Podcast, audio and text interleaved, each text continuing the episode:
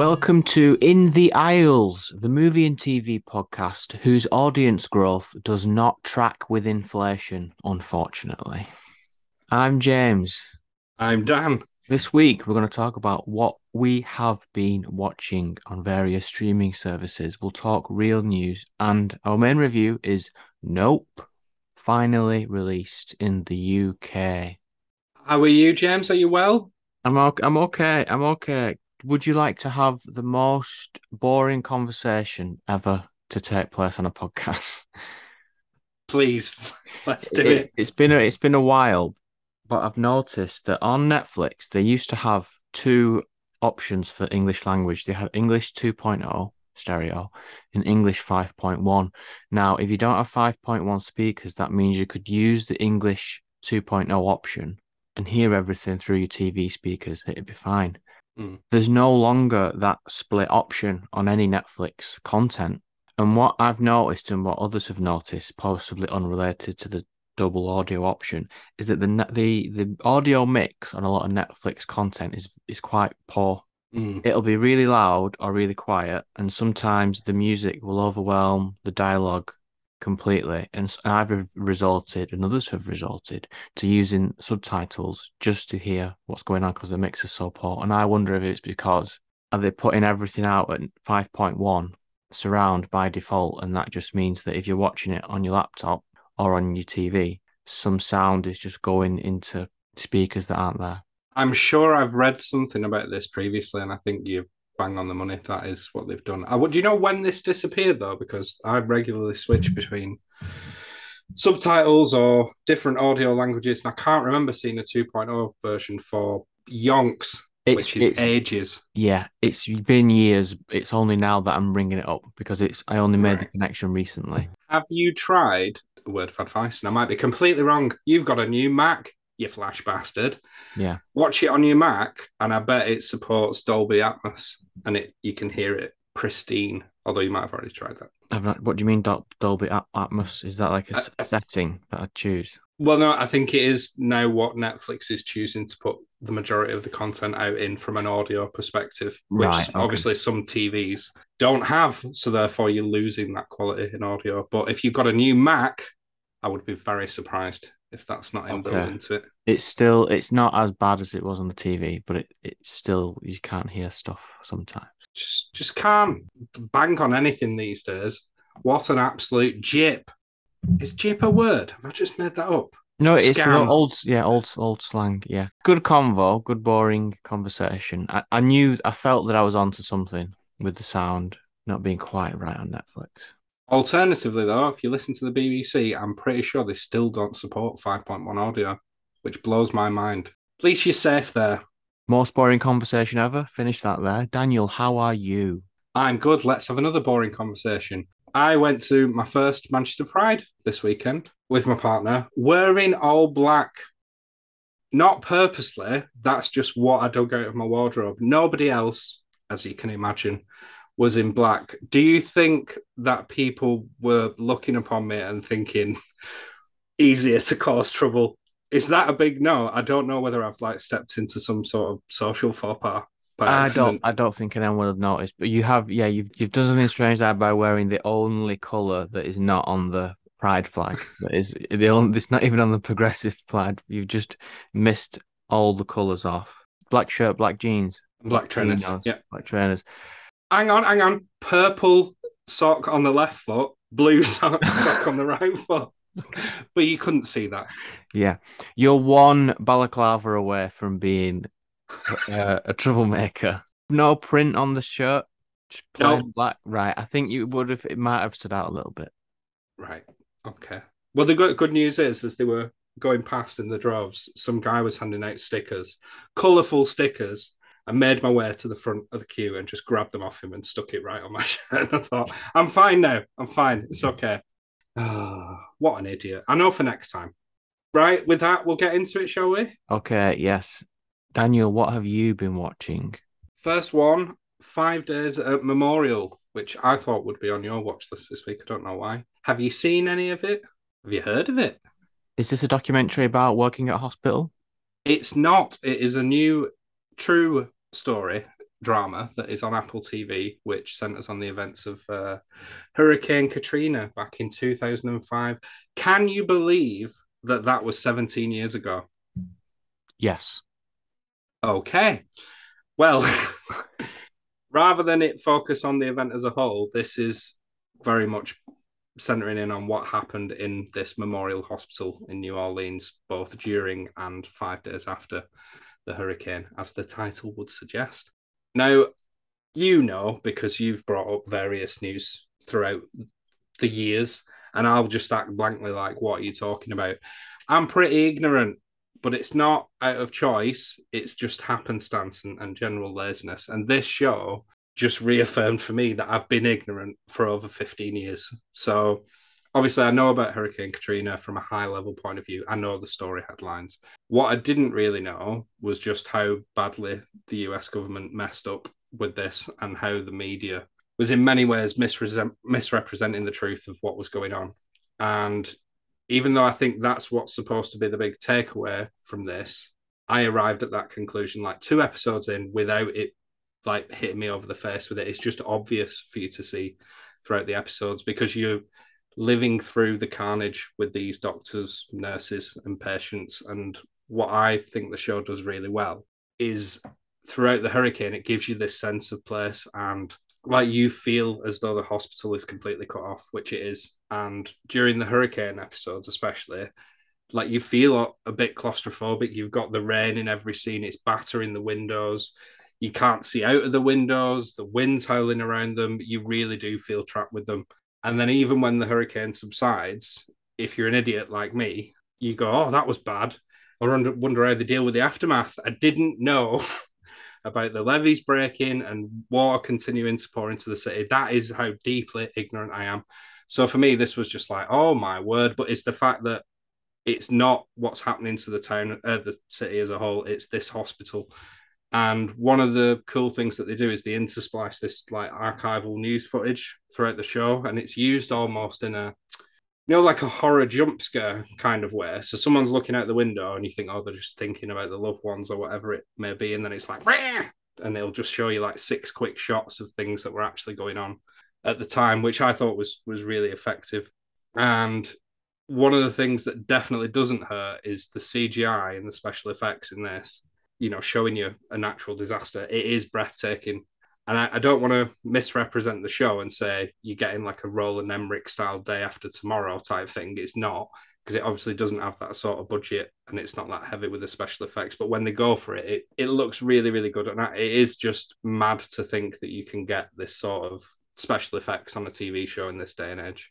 And if, if i think back on roland emmerich he wishes he could make something like this because this is how you balance like human drama with spectacle and you know making the audience care. And i would say so far it's a bit 13 lives like in its approach. So it's laying out the facts telling you what happened but still i am invested in these characters and it's not trying to make me cry much like 13 lives but i think it is going towards a final episode that's going to have an emotional gut punch so I've tried avoiding any real specifics with this because I think part of what makes this special is uncovering the moment to moment drama within the hospital and some of the things that they had to deal with. So I'll leave that out. Hopefully, I've sold you enough on it. Get yourself a seven day Apple TV trial. Wait a few weeks till it's finished, but it's worth it for this alone, in my opinion. I hadn't heard of this drama series starring Vera Farmiga and Cherry Jones, the president from 24.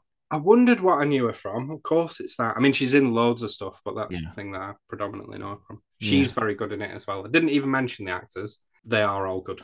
It does look very good. I'm not trying to be like, oh, look at me reading books. It's actually relevant. You reminded me of a book that goes into how the media portrayed the aftermath of Katrina. It's called A Paradise Built in Hell by Rebecca Solnit.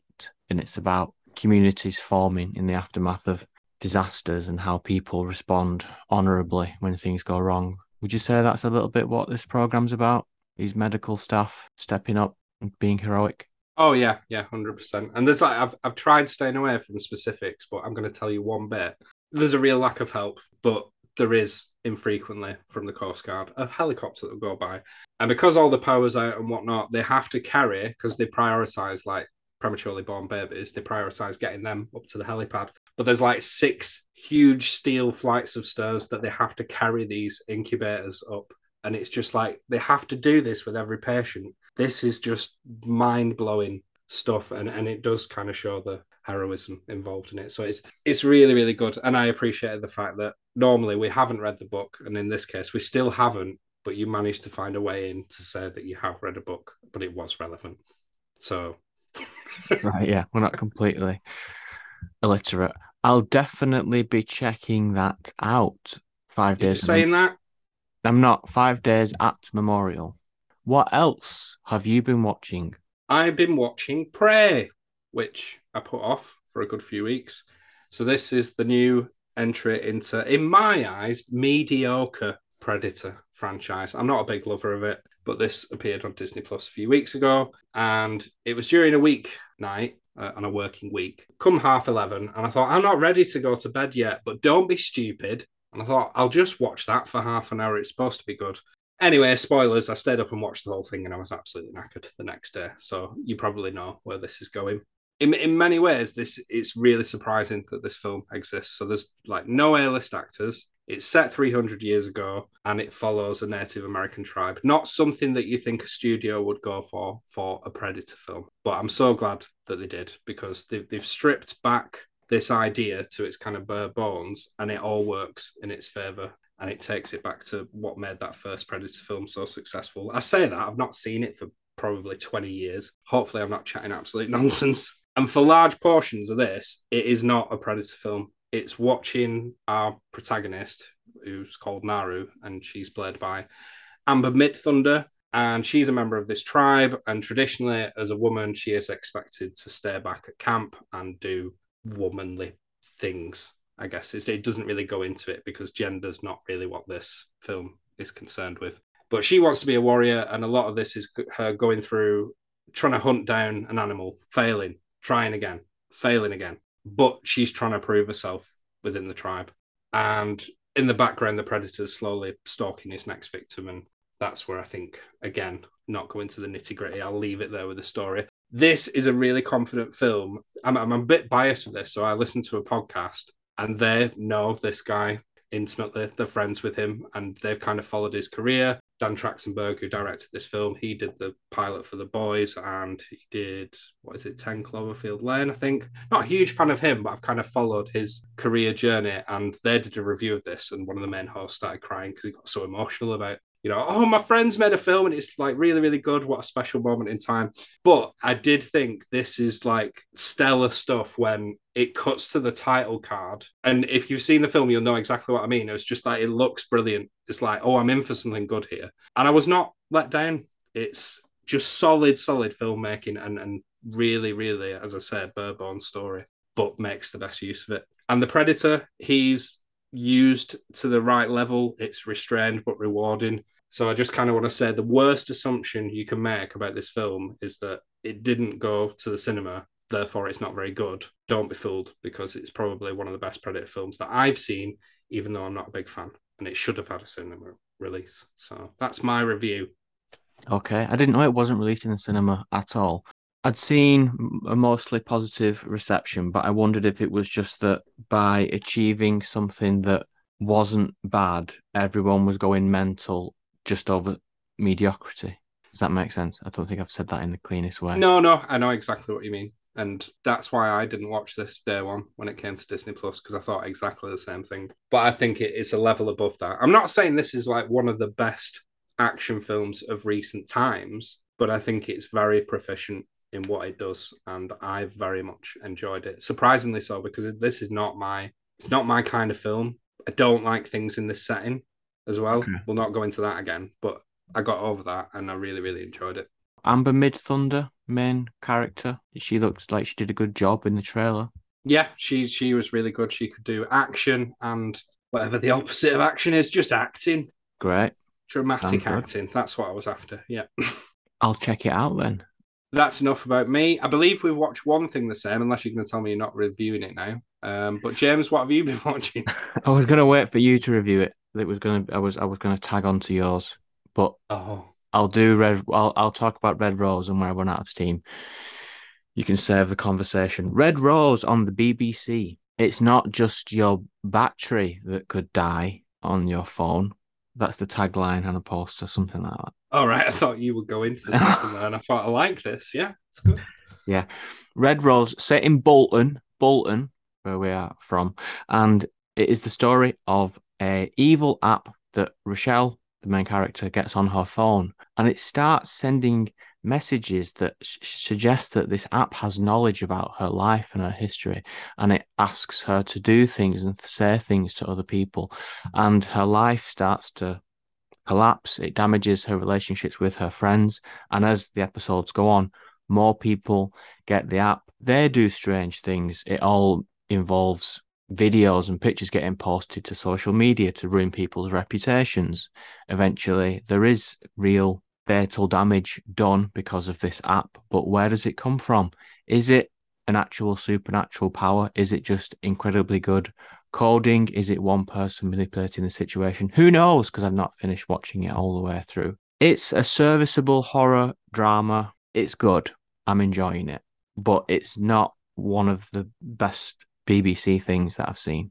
You would, you might have, if you had really high expectations, you might think, oh, it's going to be a mix between Stranger Things and the best gritty BBC dramas like Sherwood. It's not quite that, but the performances yeah. are good. It being on the BBC, despite being set in, in Bolton or wherever, it all looks great. It's all shot in a very interesting way. They've chosen very good locations. The young actors, who I think are all unknown, they're all very good. I do wonder about the pacing and whether you need to have so many episodes just to get to the points that I've talked about that someone gets the app the life falls apart. There's explosive fights. You do, I do feel a bit like, come on, let's just get on with it. You don't really need this much time yeah. and hours to get through it. What did you think? I think everything that you've said is is completely fair. And as a Boltonite, I'm probably a bit biased because there was an extra layer of fun with this. So it was like, oh my god, that's that pub. Oh, that's that's that place, and oh, that's around the corner. Like literally every scene. Um, so I did really like that, and plus the fact that I don't know why I just went on a mad journey of as soon as I found out this existed, and I watched a few episodes.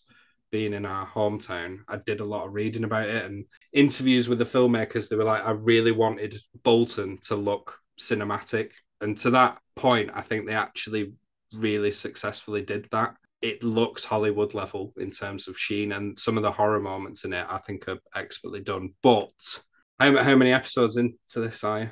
Four or five.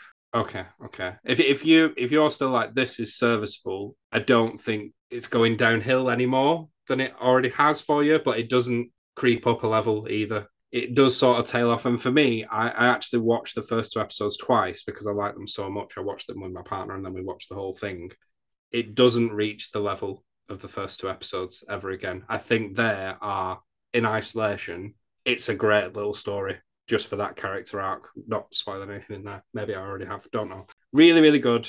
Does Bolton a lot of favors, but yeah, I, I think I agree with you that it's probably just above mid-level tier in terms of where it should sit. And and the filmmakers as well. Sorry, not to go on. Describe this as Scream meets Ring based in Bolton. You got halfway there. Yeah, not not quite. I think there's some really fun scenes in it, and it's worth well, watch. Yeah, overall, it is a success, and I think there are some funny moments as well. Like that, what's the guy called? Is he called Kaz or Taz? The very Taz, social yeah. awkward guy that joins the group late. He just keeps making inappropriate comments. Yeah. He, he, keeps trying to be funny. He never quite has the. He, he can't read the room.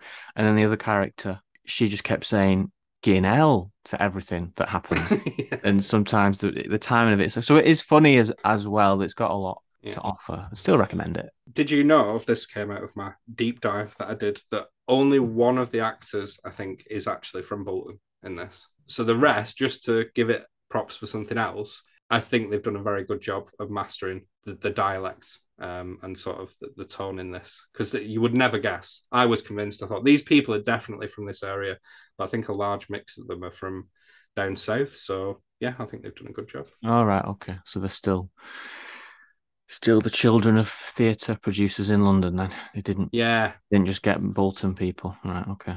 yeah. You take it with one hand, and give with the other. yeah. Okay, so that's uh, that one. What else have you been watching?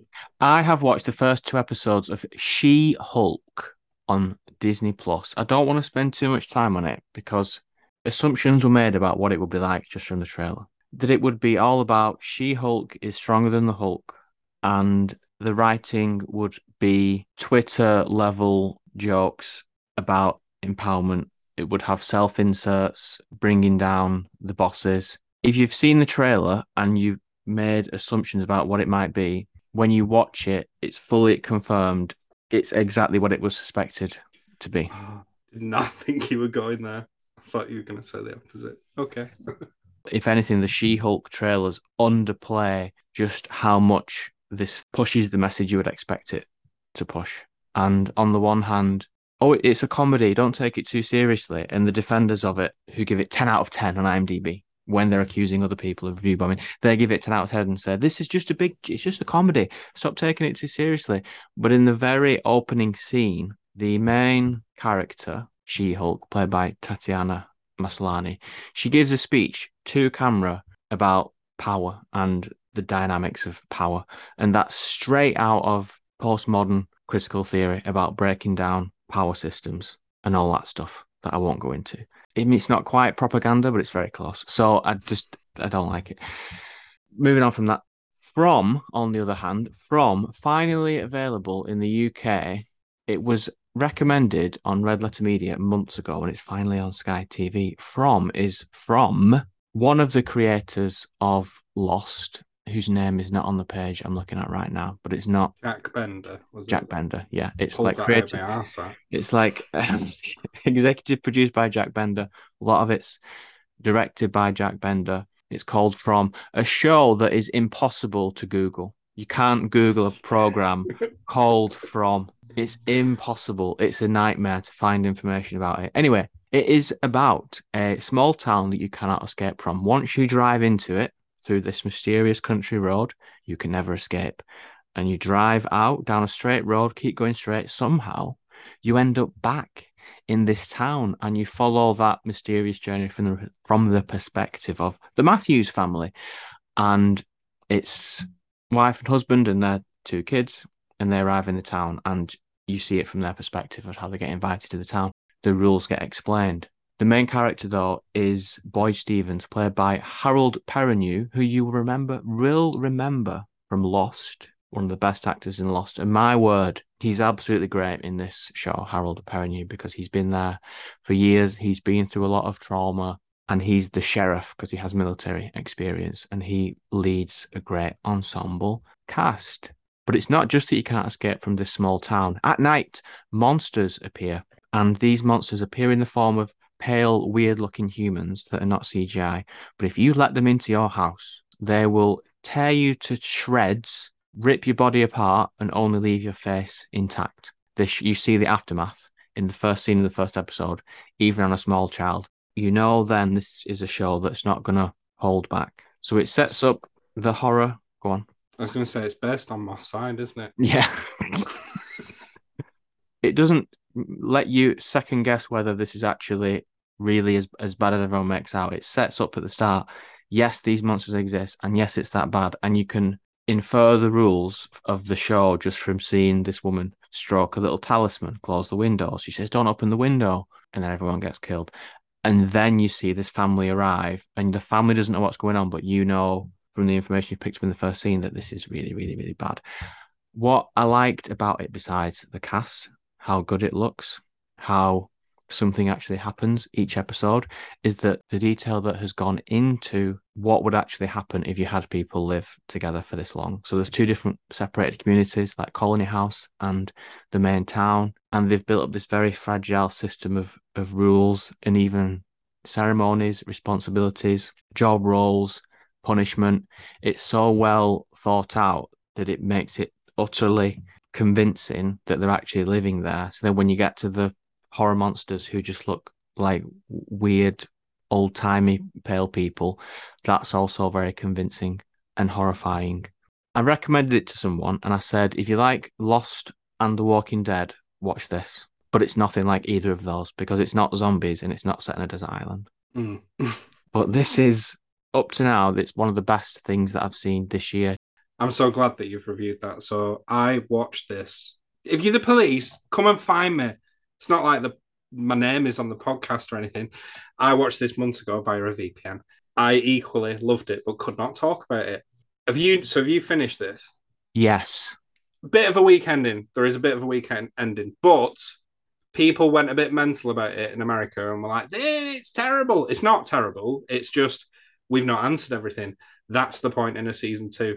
I loved this show, and the f- opening episode for me is one of the most shocking openings ever. So you get, I think it's the brutal slaying by these monsters of a wife and child, and the husband finds the bodies, and then the sheriff walks in and berates the father for letting this happen, and it's all very expletive ridden and gruesome, and it shows you all of it. And I thought, oh my word, what is this show? This is incredible, and it never really lets you down from that point. I, I, I don't think it goes quite to that level because I think you can only show one child death without probably getting a rating slapped over you, which means that you're not able to air. But yeah, it does some really interesting things. This and like you said, it is very well thought out. I'm glad to have somebody to speak to about this show because I know nobody else that has seen it, even though it's been on now TV for the best part of two months. So yeah, I believe this aired on Epix in the US, which I'm not too familiar with. I think we might have done one or two shows from there before, but I don't think they plow money into their productions. So for me, they've managed to stretch that budget quite far, and I wouldn't say it looks cheap in any way. So I think they did a really good job of that. You mentioned there the budget and how good it looks. I agree, it looks really good. It's got a relatively low budget and it's set in a dingy, timeless town, and that's it. But it looks really good. Cinematic looking. Red Rose, it's got a BBC budget and that's set in Bolton. That also looks really good and cinematic as well. They're both photographed very well. Over on the other end, just keep criticizing Sandman on Netflix. Sandman on Netflix has this clean, perfect, bright look to it, and it does not look cinematic. You can see the budget, it looks expensive, but there's something about the way it's photographed that makes it look less, there's less of an atmosphere, there's less of a tone, there's less of a mood to it than this low budget stuff like From and Red Rose, where you do feel like you're you're within the world of that thing. Whereas Sandman, Yeah. like Jenna Coleman's just come right off the street looking how she looks, and they've just filmed her, and she's gone right. I'm going back outside now to go shopping. Yeah, and that is, it's not like I was ignorant, and I've already said I'm very ignorant. I wasn't ignorant to that before you said it, but ever since you commented on the fact that there's something about Netflix productions that's just a bit not right, and I'd say maybe inauthentic looking, I just can't help but notice it. Like when I watched Five Days at Memorial, I thought this is easily identifiable as not a Netflix show. Like, you, ju- you just wouldn't see it on the, and I can't, I still can't place my finger on what it is. I meant to say up top of the show, by the way, I haven't done my hair out of disrespect. Uh, not done my hair out of disrespect. It's a sign of comfort with yourself, so don't be offended. Okay. Will we be offended though by real news this week? It's the real thing. It is now. Real, real news, news. What real news have you got? House of the Dragon officially renewed for season two already after one measly episode where most people are saying it's too early to tell. I don't know. This could absolutely bomb and be a disaster by the end, but they've already renewed it. James, numero uno, did you watch the series? No, I didn't watch it. My interest in the brand is at zero, which means I'm not going to watch it. Fair enough. Given those scathing comments, thoughts on this news? You don't care, most. I don't really care. No, I don't care. Right. Okay. So, well, I'll just finish off that news story by saying, despite a lot of people saying it's too early, it has generally been received rather well. Most importantly, by my partner. which I'm sure everyone is keen to hear. She didn't watch Game of Thrones. In fact, I think we attempted it. We got a bit lost and um, never watched it again. And then I heard it was bad. Anyway, watched this. Both really enjoyed it. And I thought, we're going to give this a go. I don't feel left out because I didn't watch Game of Thrones. I thoroughly enjoyed it. Paddy Constine or Constine, very good in it. I liked it. That's good. I'm still not going to watch it, but yeah, I, th- I think it's been universally acclaimed, hasn't it? It seems like I've not seen any Uh, negative things being said. I've heard some people say, I don't know, but there's definitely been some negativity. There always is. It's the internet, James. Come on. Yeah. Yeah. James, what have you got in your big bag of news? I've got the Cineworld bankruptcy. Oh, depress us, why don't you? Yeah. So on the BBC News on the 19th of August, there were bankruptcy fears for the Cineworld chain. And they used a picture of Tom Cruise in Top Gun Maverick to accompany this story of all cinemas are collapsing. And I Well, thought, it's his fault. He Yeah, was I supposed thought- to save it. well, I thought, come on, Top Gun's the film of the year. Don't put his face next to a picture of cinematic failure. Then the follow up story on the 22nd of August, three days later, they put Tom Cruise's face again. And I was just like, they don't. Why are you? What's your agenda here, BBC? Why are you trying to put Top Gun Maverick alongside these stories of bankruptcy? Then within that same day, they read my mind and they put a picture of Thor: Love and Thunder instead on the second story. Um, up to That's- Cineworld confirms it is considering bankruptcy. Header for the story: Thor: Love and Thunder, which is which is more appropriate to show that there's the cinemas are collapsing. Cineworld has confirmed it is filing for bankruptcy in the United States as the cinema chain continues to struggle with five billion dollars worth of debt. And all- I- yeah, it's, it's nothing really, is it?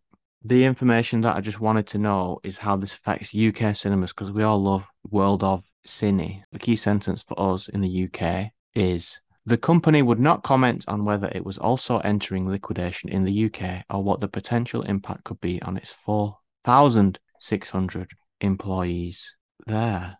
So it seems like it's a bit in the air for UK viewers. We may not be in the aisles anymore, at least not in Cineworld. Sad times because I think collectively we've agreed we actually prefer a Cineworld where possible. And that is not factoring in the better seating in Vue. You'll have a more comfortable experience in Vue, but the patrons are a bit, you know, Yeah, you know what I'm saying. yeah. Do you know what? They're probably the same in Cineworld, but the fact is, hardly anyone goes there. So you're more guaranteed to have an empty screening. Oh, that's the selling point, which is probably part of the problem. Now that I think about it. Uh, I'm not concerned. But yeah, they'll be fine. I mean, they'll be still uh, even if they collapse, we'll just have Disney cinemas instead, and then we can just watch Disney stuff. What other news have you got? Last one wouldn't be a real news segment if we hadn't mentioned some form of superheroes. So last week, sorry, the week before, we mentioned about Warner Brothers and the fact that they were cutting things left, right, and center. And one of the things that was sort of for the chopping block was the new animated series Batman Caped Crusader, which is apparently being brought to us by J.J. Abrams and another person who was actually in another article that I read, so it doesn't appear here, which is not helpful. Matt Reeves, that was it. Matt Reeves, who brought us Cloverfield and directed the recent Batman film. They were going to bring us new animated series. They haven't actually fully canned this. What they have done instead is they are going to shop this to streaming services. So Hulu, Netflix, and Apple TV Plus are all interested. And it seems from this article that this might be an indication of what Warner Brothers may do in the future, which is to not host things on their channel HBO Max, but to sell them to others to make a tidy profit. I suppose along the same lines as what I was asking you before, James, are you interested in this? I think you were quite a fan of the original animated series. And what do you think? Original animated series from the 90s, yes, big fan, one of the best ever. I didn't know this program existed. Some maybe that's part of the why it's been cancelled because there's no hype for it. I didn't know it existed. It's But it's just uh, Batman program, is it? Just starting from scratch. It's creating, it's reimagining the world with a more adult tone. And it's set to follow the early days of Batman's crime fighting career with a greater focus on his wit than the multitude of gadgets he normally employs. So was any of this released at all? It's not been released. It was in production, and they have said they'll continue it. But guess what? We're not going to host it ourselves on HBO Max. So it's one of the few things to not be completely canned because here's a string of cancellations recently. Merry Little Batman, that was cancelled. What the heck? What is that? Merry Little Batman. The Day the Earth Blew Up, a Looney Tunes movie. Bye Bye Bunny, a Bugs Bunny thing, no doubt. And the, Maze, the Amazing World of Gumball. They've all completely bye bye on your bike. But Batman, we're going to carry on because it's Batman and just sell it to someone else. Right. Okay. So it's like you've made a pizza in your pizza oven from scratch. You've looked at it, and then you've said, "Does anyone else want to eat this?" Because I'm not eating it. what a great analogy that I did not see coming. Yeah, it's exactly that. I wasn't going to mention this, but while we're on Warner Brothers, have you heard about the apparent funeral screenings of Batgirl that are taking place? No, I want to go to one. Yeah, but, but it's but the film doesn't exist. So how could it be screened? This is all taking place on the Warner Brothers lot, so they are screening this to cast, family, and friends as a fuck you. One would assume. I don't know. I don't know why they're doing this. It's just yeah. got stranger. Get a video camera in those screenings. Get the cam version out online.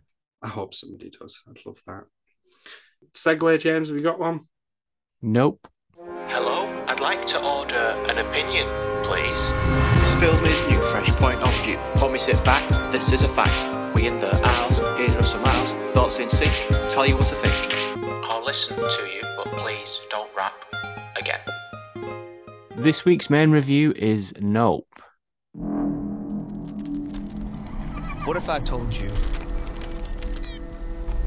that today you'll leave here different? Pops! Pops! I'm talking to you. Bro, what you see? Something above the clouds. That's big. How big? Big. You think whatever killed Pops is out there? Right here you are going to witness an absolute spectacle. So, what happens next? Are you ready? Mm-hmm. Are you ready? Nope is a 2022 American epic neo Western science fiction horror film written, directed, and co produced by Jordan Peele under his Monkey Paw Productions banner. Not a helpful summary by Google there. IMDb says the residents of a lonely gulch in inland California bear witness to an uncanny and chilling discovery. Daniel, what did you think of Nope? I'm not not a Jordan Peele like, woo, love the guy. But I did kind of like Get Out, but can't tell you anything that happened. I don't remember it. I'm sure I actually enjoyed it. Us, I really enjoyed, but I got a bit lost with some bits. This film, I'm excited. I do like that he's got some sort of original ideas with horror. And I'd been very successful in avoiding seeing anything about this or knowing what was going to happen until two weeks ago where I saw a new movie poster, or at least I think it was a new movie poster, which kind of gave the game away. I'm led to believe, and I'm going to watch it at some point. I was meant to do it before the show, that the trailers, bar the last one that they released, also do not give away the premise, which I think is great, and there should be a lot more of that. So, with that in mind, I had little information about where this was going, which made the opening of this film impactful for me. And I will say up top because I think this is this is the fair way of doing it. If you want no spoilers whatsoever, just stop listening now. I'm not going to give anywhere in my review, but I think as James gives his and then we talk a bit more, it's going to be very obvious what the premise is. And I will say that bit at least. So, opening bit, two quick scenes that seem completely unrelated to each other, but full of intrigue and I thought, this is interesting. I want to know where this goes, but what the hell is going on? Then what we get is this story of two siblings who are trying to keep their father's business afloat, where they well, they train horses to be used in Hollywood productions. But back at their ranch where they keep these horses, there's some mysterious going and goings on, and Daniel Kaluuya and Keke Palmer, who are the siblings, they're quick to capitalize on that. And essentially, it's let's make money out of the unexplainable. So here's the brief spoiler if you don't want to know the central premise. It's a U- might be a UFO. Let's film it. And what follows is, in my eyes, it's a very atmospheric sense of dread, bit of mystery and discovery as they get to grips with understanding what this thing is and why it's like invading their quiet little ranch. And I really, really enjoyed the first hour of this. I thought it set things up really well, filming these happenings that are going on in the ranch and some of the challenges that they're faced with. And there's this little, I'm still trying to work out if it's interesting or not, but there's this side plot involving a former child star played by Steven Yeun, who owns an entertainment land type place. So that for me, it was all good stuff. And you even get some sporadic humor too, which I thought worked quite well. And then when we get to the UFO scenes up until the final third, it's not exactly visually impressive because it is purposely hard to see this thing. But they uh, they really make up for that with some unbelievable sound design. So it's loud and it's intimidating and it is all around you. So no, I wouldn't ordinarily comment on the sound, but I think it's done brilliantly here and I could feel it in my seat. But I've got to confess, if I'd watched it at home without that sound system in the cinema, I don't think I would have been impressed at all by the first hour. I think it would have felt a bit flat. So that that's the good stuff. As for the acting, it's pretty strong, but for me, Daniel Kaluuya, who plays Otis Jr., maybe it's his character, and I think it was, but he's meant to be like quite quiet and withdrawn. But as a protagonist, he wasn't. He had like no charisma or warmth, which made it really hard for me to actually care about him. Keke Palmer is the complete opposite to that. She turns in a really energetic performance, which I think keeps things feeling like they're moving along a bit because otherwise it does go a bit stale. And regardless of having her, I think for me, the second half of the film, it does have some interesting set pieces, but it did feel like a bit of a slog. And it was hard to look past some of the corners that are cut when it comes to explaining what's actually going on from scene to scene. And I did hear another comment on this where this, they basically said the connective tissue between the setups and the payoffs is incredibly weak. And I don't think I could agree more with that. I'm not going to spoil anything, but for me, the biggest crime of this is, and there's several of them, but a character decides that this thing will react in a certain way if he does something and it just does react in that way. There's no explanation of how he arrived at that decision. Well there is. You could read that there is but it doesn't really make sense. There's no inherent logic as to why characters do what they do or how things work or what they're actually trying to achieve as a whole. And i'm not going to lie that really did dampen the experience quite a bit for me and it is a shame because I think it's shot really well. Jordan Peele is obviously a talented director, but that real lack of exploration uh, explanation around certain plot points it damages it. It feels too messy and incoherent in too many places, and I was confused as to whether I actually liked it or not. It does feel a bit too long, I think. Yeah, I think that's it. I think that's all I've got to say, really. Um, I was left a bit underwhelmed, but the first hour was probably a bit of a let give me a self uh, false sense of security that it was going to be awesome and it wasn't. James, what about you? You said something there which sums up how I feel. Did you say that you're not sure whether you liked it as you were watching it? Yes. I felt a bit like that. I felt like this is good. I feel like I should like it, but I'm not enjoying it and I don't think I like it. Is how I felt Mm. watching it. And this thing of it being neo western horror and a science fiction and drama all at the same time. It's n- none of those things. It's like a well shot western drama and everything looks great. The big sandy expanses, but it's not really much of a western. It's just set in the location where westerns would happen. It's not science fiction because this big thing that appears in the sky that isn't really in it very much, and it's not a horror because again, a lot of it is in the daytime and it's not scary. So that was the big problem that I had. And I, unlike you, actually had watched the trailer, and it is a good trailer because it's just a trailer of them making the film. It's like a trailer for the behind the scenes documentary about the film. It doesn't give you any information about the film. It's showing them making the film and That's gives nothing weird. away. And I've never seen that before, and that definitely gave me a lot of intrigue. And just based on that, had quite high expectations. And the plot is very simple, and I do think it goes on for too long, despite the plot being pretty straightforward. And like you say, the way that they find out the information and the rules of this thing that's in the sky just kind of appears. I guess it might be a metaphor for something. Maybe if it was tighter and hmm. shorter as a film, it would make sense. But nothing really came across. If I liked it more, I might be thinking about it more and talking about that. But as it stands, I was just watching it and thinking, yeah, this is a well made piece of content. It's good. Maybe the reason why I wasn't that into it is because I agree with you that Daniel Kaluuya, OJ, the main character, just didn't have much to offer. Like he's a really good actor, but this character and the writing of it, he's just there. And I didn't really care to follow him on this journey. And Steven Yeun is good, but he's not a sympathetic character, is he? No, no. So I wasn't following him either. So you're left with Keke Palmer, and she is good, but then she's off to the side, and so I struggled with I struggled with the cast. Unfortunately, all the parts of it are good, but there was no standout scene, like no standout part of it that was really good. It was just succeeded in having that general atmosphere of oh, what's going on. I did like the ending though. The ending climactic sequence was very well done. It felt very practical and exciting.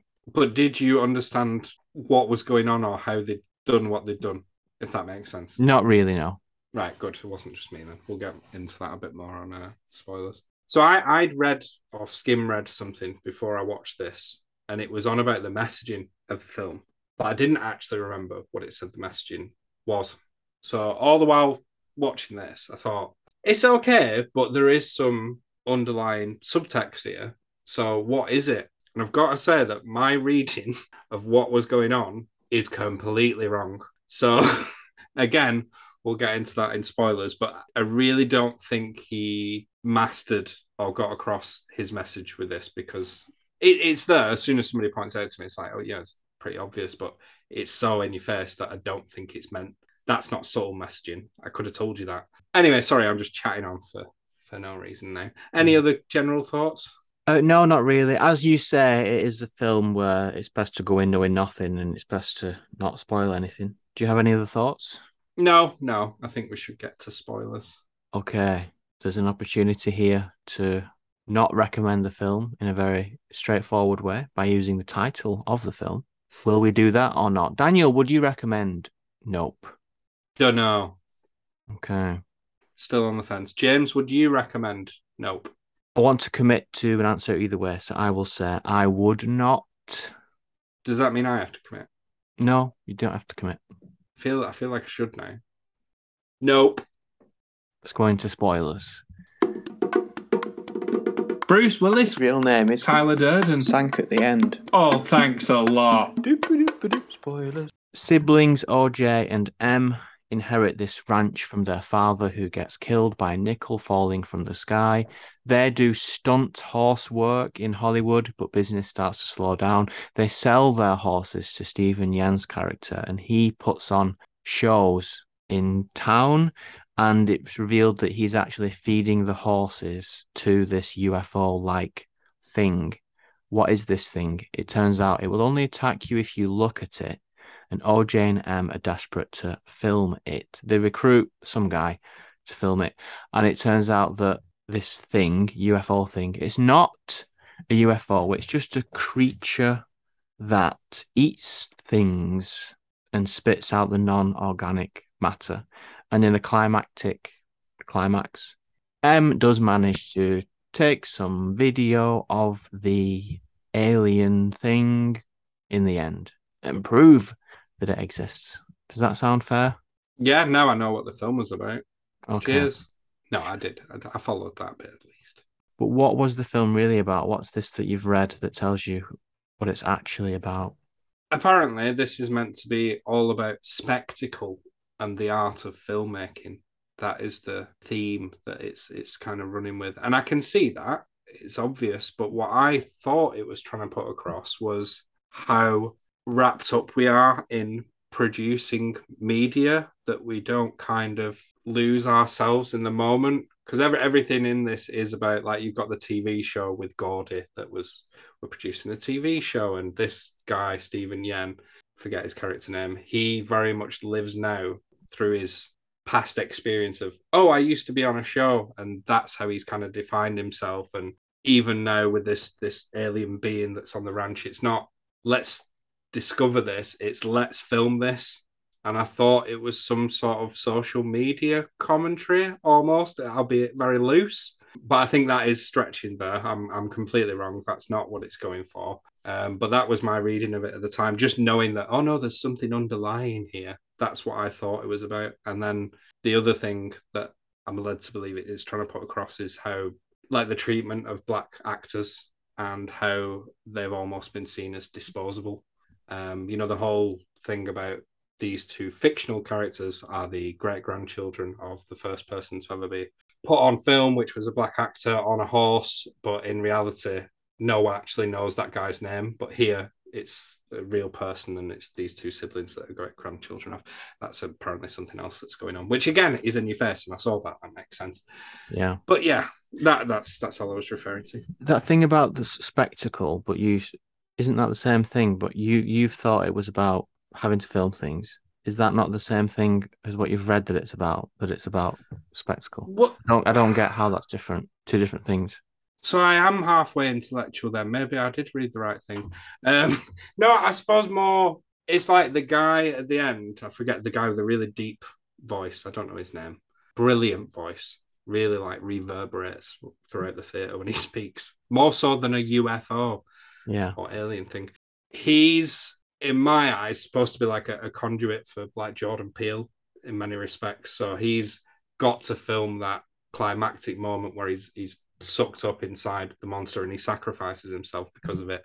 I think that was meant to be a sort of the artist will sacrifice sacrifice himself for his art form. I wasn't reading it in that kind of way.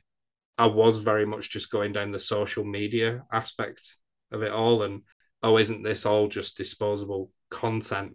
So I, I was I was completely wrong in my reading. There's actually not a lot to back up what I'm saying as to why I read it like that, but I was more looking at it from that angle, if that makes sense. That makes sense. I don't think I've explained that properly. No, I think it makes sense what you're saying. Yeah, you can interpret it however you want. I don't think you're wrong. You can just take it how you want to take it.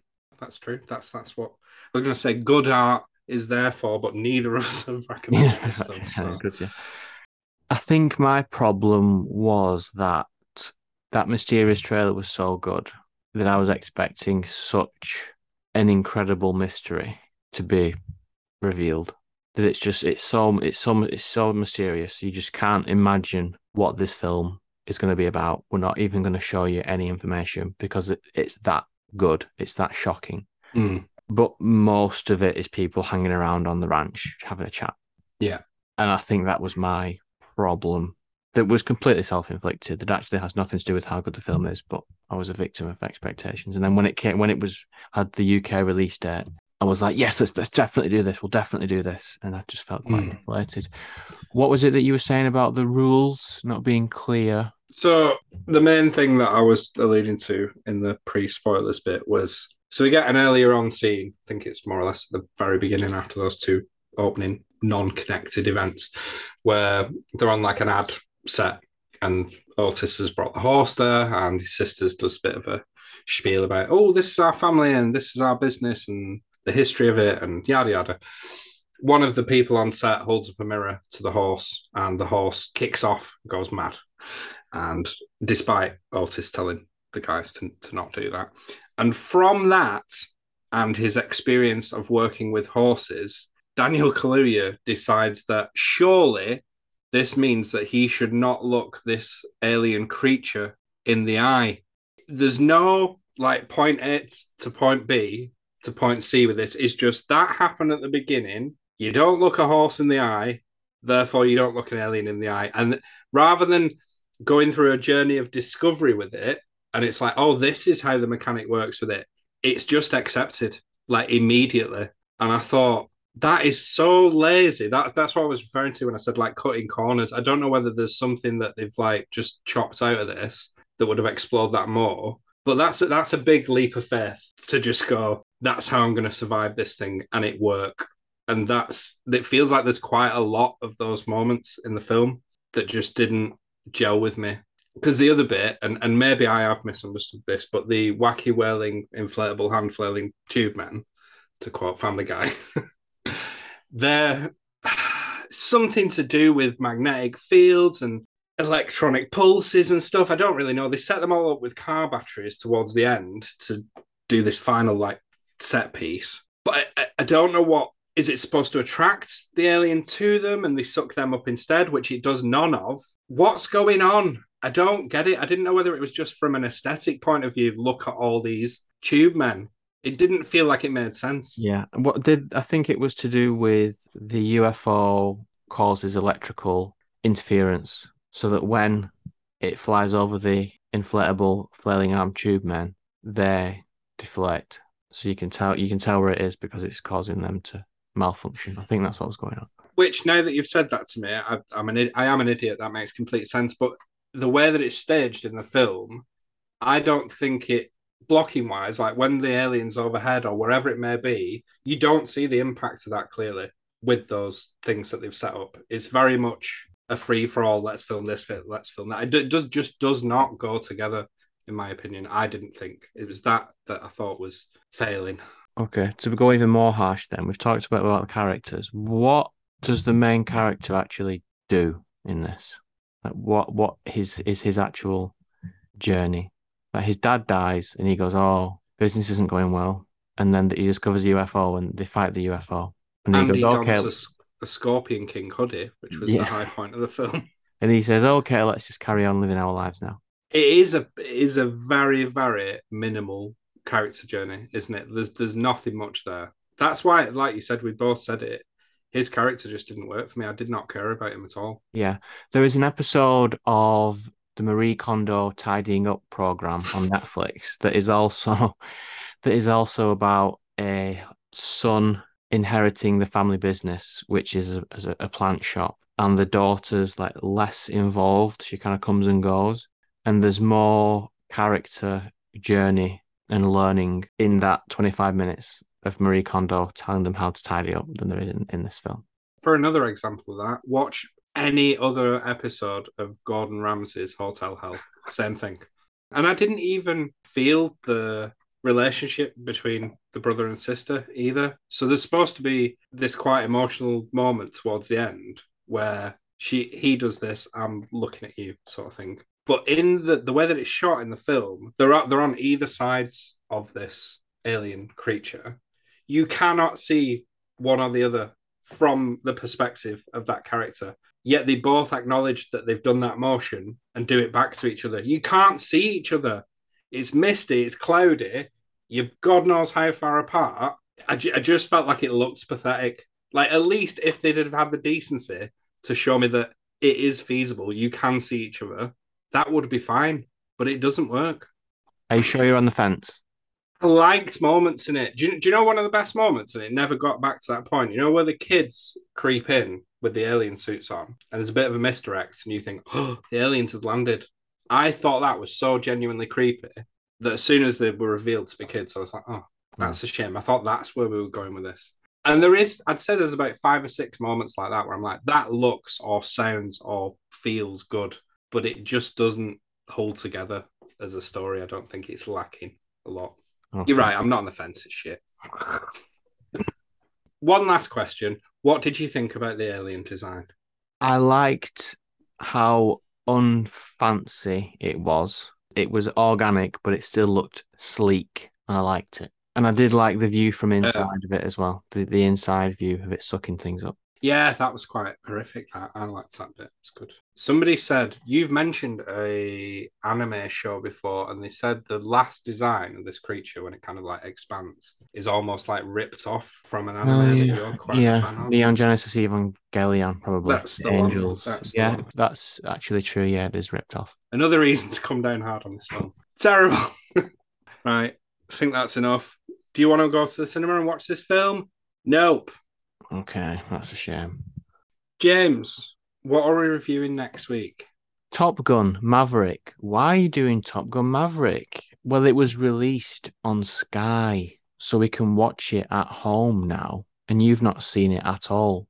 It's Yeah. entered the top 10 highest grossing films of all time. We've got to do it properly. Top Gun Maverick. Bit that you left out there was, and there's nothing else. There's nothing out. There is nothing. There is nothing. Thank you very much for listening. If you wish to leave us any feedback, you can do so at in the aisles podcast at gmail.com. Leave us a five star review and rating on whatever podcast platform you happen to be listening on, and leave us leave us. You can check out Instagram as well at in the aisles podcast. James, gonna ask it a bit differently this week. In terms of this week's director, Jordan Peele, and his film Nope, what words of advice would you, esteemed film reviewer, give Jordan Peele for his next film? Make it shorter, and you don't have to write and direct. Let someone else do some of the work and just do the directing part.